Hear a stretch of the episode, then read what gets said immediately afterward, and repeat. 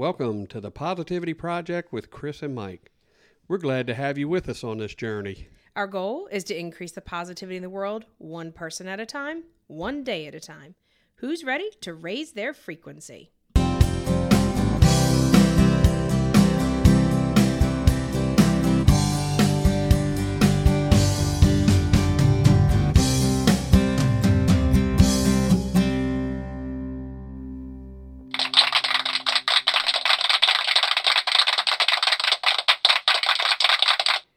All right, all right. Season two, episode nine. This is our midweek pod flash. Today we're going to be talking about treading lightly. Yeah, and so for treading lightly, um, I recently had uh, something happen to um, someone I knew a long time ago. They they passed away, and um, it was very sad. It's it's always sad when somebody young passes, but what it makes you realize is you just until you walk in somebody else's shoes, you don't know what they're going through. So when Mike says tread lightly, tread lightly with them because all of us have this baggage of stuff that we carry around either from our past or our present or a lot of us worry about the future too. So Mike and I had t- some times in our lives where people judged what we did and judged and doubted our reasons. you know, doubted our reasons Our purpose. And, until I feel like until you walk in somebody else's shoes and you know every single facet of their circumstances, it's not really fair for us to judge or to attach to an outcome of how their life should be or Right. what they should be doing, right? Right.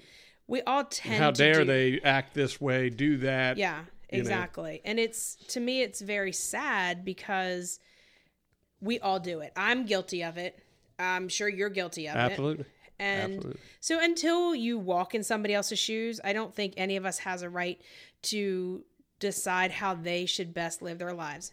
With the exception of a few things. Like there's obviously some like really bad stuff that could happen, but we're not even going there because this is the positivity project. So we're going to try to stay on that side of the curve, but so have a little grace with some people, have a little patience, a little understanding that maybe they're going through something. Maybe their kid's having a hard time in school, or um, maybe they're having some financial problems. Maybe they're facing a bankruptcy. Maybe they're facing creditors calling them because they aren't able to make ends meet. Maybe they had to take a pay cut just to be able to keep paying the mortgage.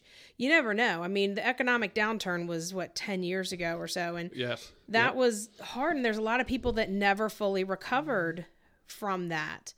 Um, where we are i think is a little insulated because we're so close to dc and there's so many government workers. And i think that we didn't our area didn't feel as hard hit as other areas in the country. But still you never know what somebody's going through. They could be going through an addiction issue. They could have a loved one going through an addiction issue. And you never know.